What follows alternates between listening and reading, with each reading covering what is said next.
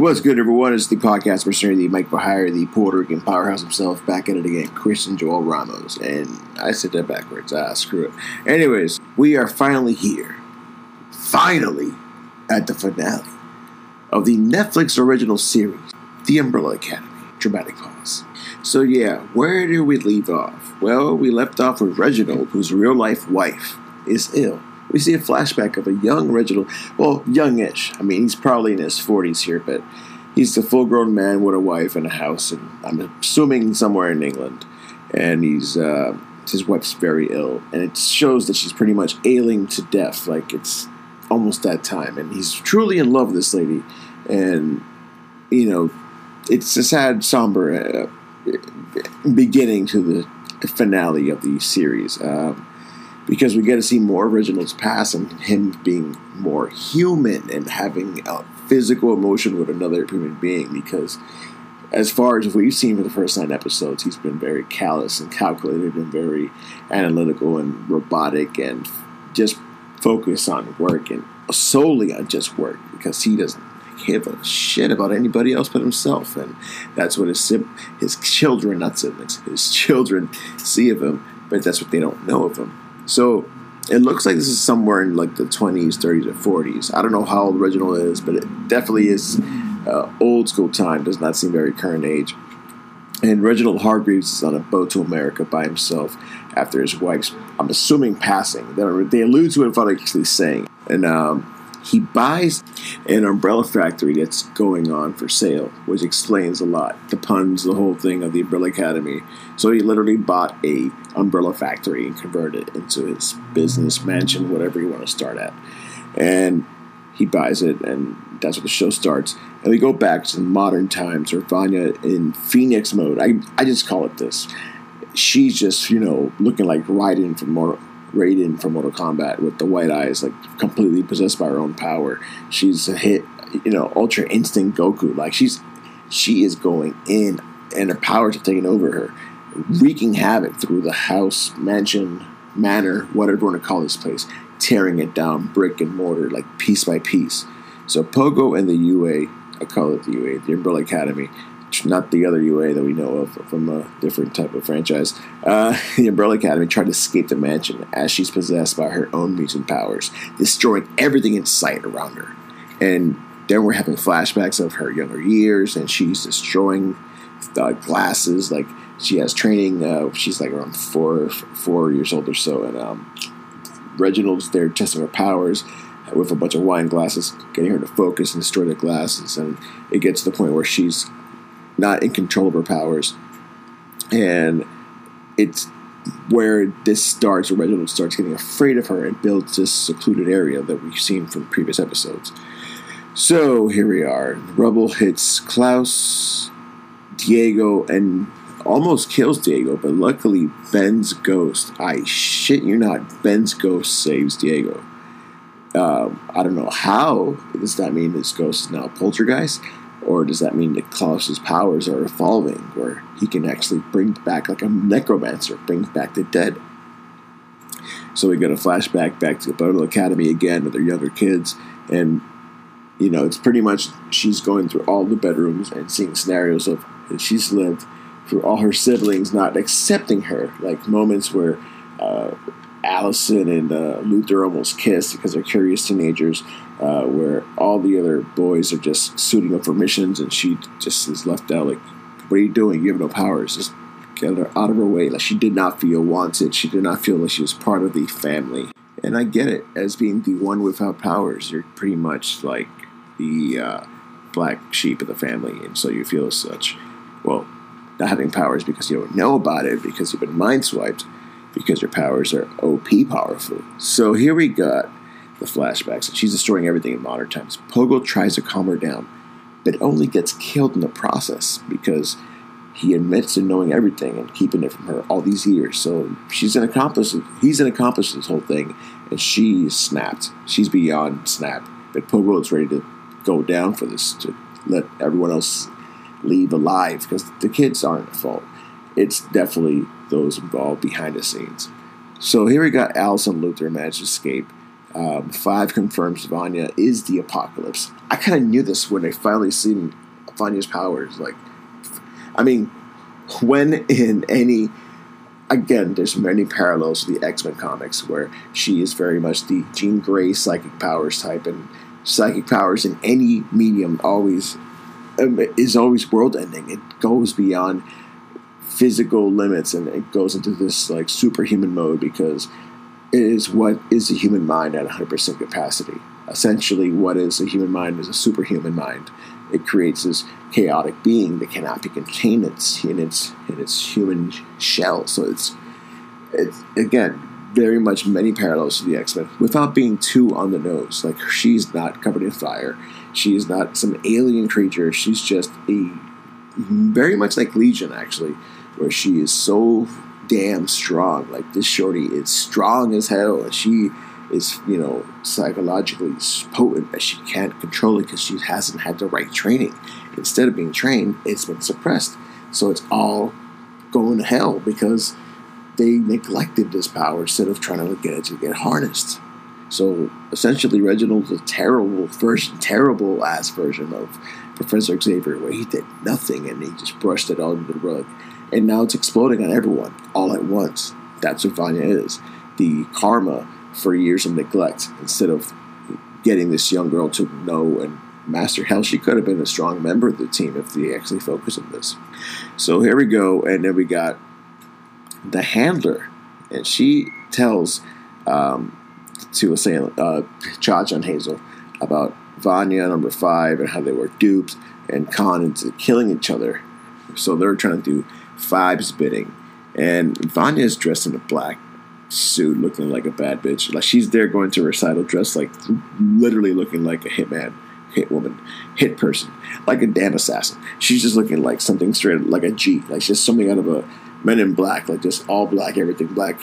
Oh, like the Blues Brothers. There we go with the black shades and everything. And she goes in the city bus, and even the little girl on the bus catches her attention because the way she just looks cool, like she's just oozing cool. So I guess in many comic kind of reminds me of Spider-Man. Like you have to become cool to become evil, or vice versa. I don't know. It's just one of those funny things, right? So they regroup at the bowling alley because they have no base of operations, so they're just meeting at a random ass bowling alley, like some local small town local bowling alley where they can just it's like a family there for a birthday party, just like a small like dead night. I don't know if it's Tuesday, Wednesday. It just seems like a quiet night random ass bowling alley that they all just live at. So it's just funny because it's like they last minute can't find somewhere to be, so they just meet up at a bowling alley. And then the actual bowling alley employees are like, "Are you guys gonna actually play or like not?" Because you know you're taking up space in the lanes and you can't just hang around here all day. So either play or get out of here. So you know it's one of those funny comedic moments that bring up that you put between dramatic scenes to like cut down the tension because this is some serious shit they're talking about and they want to slow it down a bit. So there we got Luther apologizing to Allison because he was sleeping with some other girl at a club. So it kind of brings back these memories and attractions when they were younger. Again, they're not related by blood at all, so it's not creepy. But it is kind of creepy because they grew up like siblings. But then again, they all kind of grew up in an orphanage. They did not grow up as an actual family. They grew up as a an army of children, yeah, child army. So they don't really feel like siblings. Similar, like in the X Men um, high school, like all the students aren't exactly relatives. They just all take the same courses, and they're all. It's almost like living at a dorm school. And so pretty much it's an orphanage. They went from one orphanage to another orphanage. No, actually, no, they never went to an orphanage. They just were taken away from their parents willingly for money, so they were given away and put in this orphanage which is the Umbrella Academy. They were raised like child soldiers for something, some bigger, greater cause, according to Reginald. So out of nowhere, as they're trying to figure out what to do next, here comes a Death Squad, same Death Squad from last time he was looking for five, and they walk into bowling alley looking like they're ready to kill somebody, like it's Terminator 2, and they're just shooting away, getting back into the action. The sequence is crazy. But music goes on, lights flicker off, and the Umbrella Academy is trying to, you know, survive because they're getting attacked. Five catches up with the handler, and Vanya's at her concert, and you know she's first chair, so she's front row and center, leading this orchestra. And then Hazel kills the handler because he's cutting all the loose ends. And the handler's like, You're stupid if you do this, but guess what? He does it because the handler isn't a deity being, she's just a human being in a position. They'll just put another handler in her place. So she's just this fearless. So it is what it is.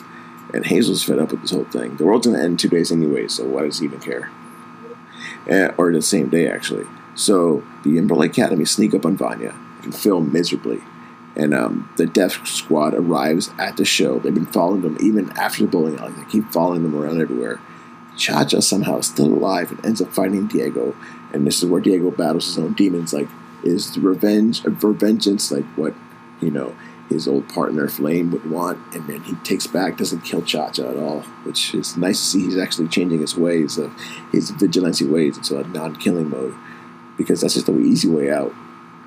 In my personal opinion, you're still going to live with those demons no matter what you do. So Klaus's powers grow even more, and he's able to summon Ben, and Ben's actually using his powers to help with the Death Squad. And Ben's got this like weird tentacle powers where he can just you know summon like a kraken, just summon tentacles out of everywhere, and you know take down enemies left and right. So he's just there going in, you know, and then the, the rest of the Umbrella Academy can finally see Ben.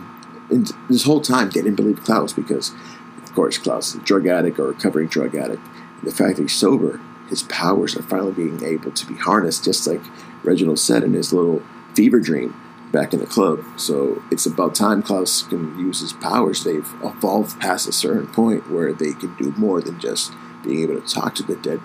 Now he's a legitimate necromancer. So this shit is getting good, man. As the finale's approaching, I'm just like, here, like this is getting, this is lit hell right now. So you know, we got Allison, who's distracting. She's in, she's in the back of the chairs, mute still from you know her voice getting slipped from previous episodes. She's giving the guys directions and um, the psychic wave hits the moon. That well, she sneaks up behind Vanya with a gun, but instead of shooting her, what she does is she points a gun past her, so the sound distracts her and kind of snaps her back in her senses without actually her getting killed. And that loud bang next to your ear, I don't know if you ever shot a gun. That shit's loud. It's gonna like hit. It's gonna hurt your ears. Like the echo, the, the volume of it. It's yeah. So whatever trance like state she was, she snaps out of it but this psychic wave like laser thing she shoots goes right to the moon like the Death Star, and it looks like the moon's about to destroy itself. And it is. It slowly cracks and then it just shatters. So the apocalypse is now meteor shower hitting the earth and destroying every life as we know it. So five has an idea to time travel to safety and kind of undo, kind of pull like the uh, end game in the Infinity War, redo the mistakes to fix everything up because he needs his whole family to get this done because by himself he's unable to do so much. But now he actually has a whole family. So it's like, let's see if I can actually use my powers. If Klaus's powers, who's been under so many psych- uh, psychedelic drugs and also other kind of drugs, if he can harness his power, let me see if mine can grow and I can teleport all of us to safety. And just last minute before the earth explodes and life as we know it ends, that's exactly what happens and then that's the end of the first season. And I'm just like, damn, this is the great ass ending because it ends on a high note. So you know, just seeing this happen, it just got me so like, ah, got a big ass tease. But luckily, I didn't. I waited a whole damn year to see season one, and guess what? Just premiered on Netflix last week. None other than season two, baby. So I don't gotta wait a whole damn year to review the second season. I'm right on this ASAP. So as I wrap up the first season, stay tuned for the second season coming soon. Of course, I want to indulge in it, watch it, dissect it, take notes, and really get deep into it. So, thank you for following me in this journey of finishing up season one of the Umbrella Academy. And I hope you enjoyed it. And I give this whole show a five star rating. It was so good. As a guy who was a skeptic, because I never, did not read the comic graphic novel, I'm not a big fan of smaller scale indie comics that I'm unaware of, but this comic blew up over the years, over the last decade or more. And I should have given it a chance back then because it would be nice to go in with knowing some of the lore and not having to backtrack because it did look like, like a um, interesting comic book to look at. But I don't know why I had reservations about it. Maybe because I wasn't a My Chem fan. So like, I I gotta learn to separate the art from the music. Like, this was an incredible piece of storytelling. So maybe the graphic novel is something I got to revisit and you know open my third eye and like literally just sit down and see if I can enjoy the same as a show. So from now on, I mean, not that there's any bookstores left in the world these days, but just be more open to new things that aren't mainstream, and you'll find some new treasures out there that you can really dig deep in and create some new fandom for that you can enjoy yourself. I'm at the point I want to see other things. I want to see other things like Y the Last Man is this TV series. I want to see, you know, Dark Tower. I want to see everything in comics and graphic novels get adaptations, whether it's film, TV show, miniseries, whatever. But this was an amazing show, and even non comic book fans, or even sometimes comic book fans, are finally getting into it because the hype is so good, because they can't deny a good show. And guess what? People are now getting into it. So season two is just premiered last week and I can't wait to see the rest of it or see it at all. I haven't got to yet. So thank you all for tuning in. This has been the finale review of the Netflix original series, The Umbrella Academy. I am one Puerto Rican powerhouse, Mike for Hire, the podcast mercenary himself, Christian Joel Ramos. Signing off until next time. Uh, stay safe and take care.